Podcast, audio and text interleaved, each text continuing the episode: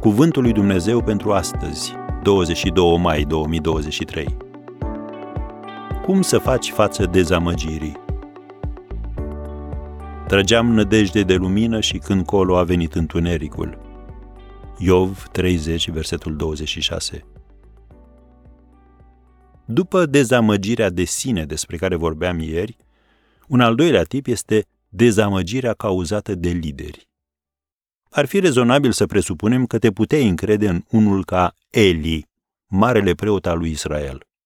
Asta a crezut și Ana, mama lui Samuel, când el a încredințat pe fiul ei, convinsă fiind că îl va pregăti să fie un slujitor al lui Dumnezeu.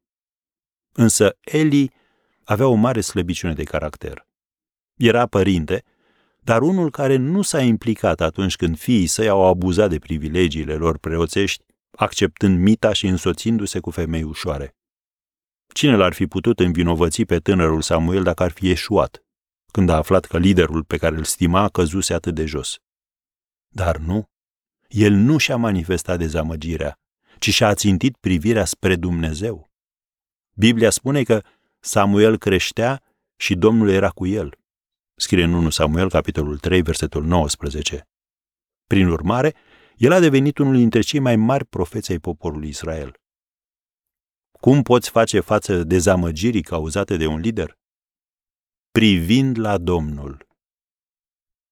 Al treilea tip de dezamăgire este cel cauzat de familie.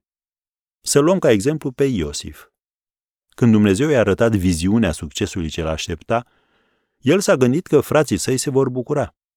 Dar ei au reacționat cu ură și cu prima ocazie l-au vândut ca sclav. Departe de familie și de prieteni, el a zăcut ani de zile în închisoare pentru o faptă pe care nu o săvârșise.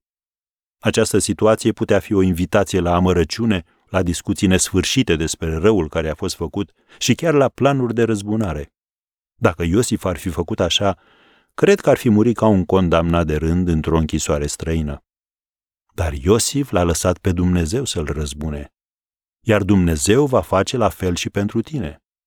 Nu spune el în Isaia 54, versetul 17, Orice armă făurită împotriva ta va fi fără putere și pe orice limbă care se va ridica la judecată împotriva ta o vei osândi. Aceasta este moștenirea robilor Domnului. Așa este mântuirea care le vine de la mine, zice Domnul.